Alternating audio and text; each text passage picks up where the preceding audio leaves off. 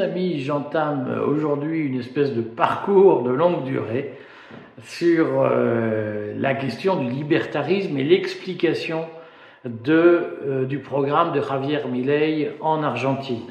Parce que je vois que ce programme suscite beaucoup de questions qui sont, de mon point de vue, de fausses questions, largement nourries d'ailleurs par l'infiltration cognitive que la caste qui craint le libertarisme a déployé pour disqualifier le candidat Milley.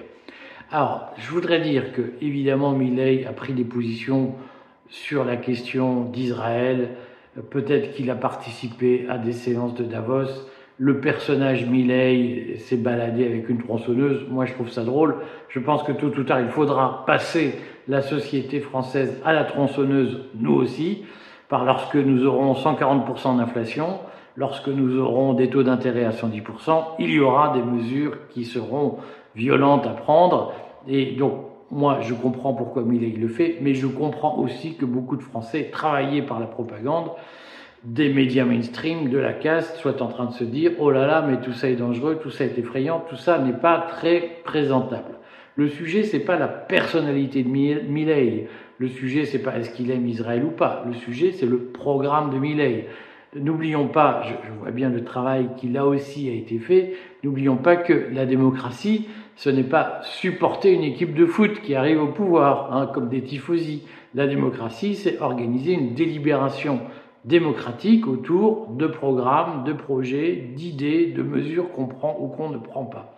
En l'espèce, l'idée fondamentale de Milley, ce qui fait son programme, c'est la liberté monétaire, c'est-à-dire le libre choix de la monnaie au sein d'un pays. Si vous souhaitez utiliser le pesos argentin, vous utilisez le pesos. Si vous souhaitez utiliser le dollar, vous utilisez le dollar. Si vous souhaitez utiliser le rouble ou de la crypto-monnaie ou de l'or, vous utilisez le rouble, la crypto-monnaie, l'or, l'argent si ça vous chante. L'enjeu est que chaque citoyen puisse choisir la monnaie dans laquelle il réalise ses transactions. Par exemple, se faire payer son loyer dans la monnaie de son choix. Cette disposition est évidemment malicieusement transformée en dollarisation de l'économie argentine, quelque chose qui n'a pas de sens. Moi, je ne suis pas là pour dire ce qu'il faut faire en Argentine. Je trouve qu'il est intéressant de poser la question du libre choix monétaire. Nous pestons beaucoup contre l'arrivée d'un euro numérique qui sera un outil de dictature. Nous, pestons beaucoup contre cette volonté de contrôler la monnaie qu'ont les États, qu'a l'État en France, qu'a l'Union européenne.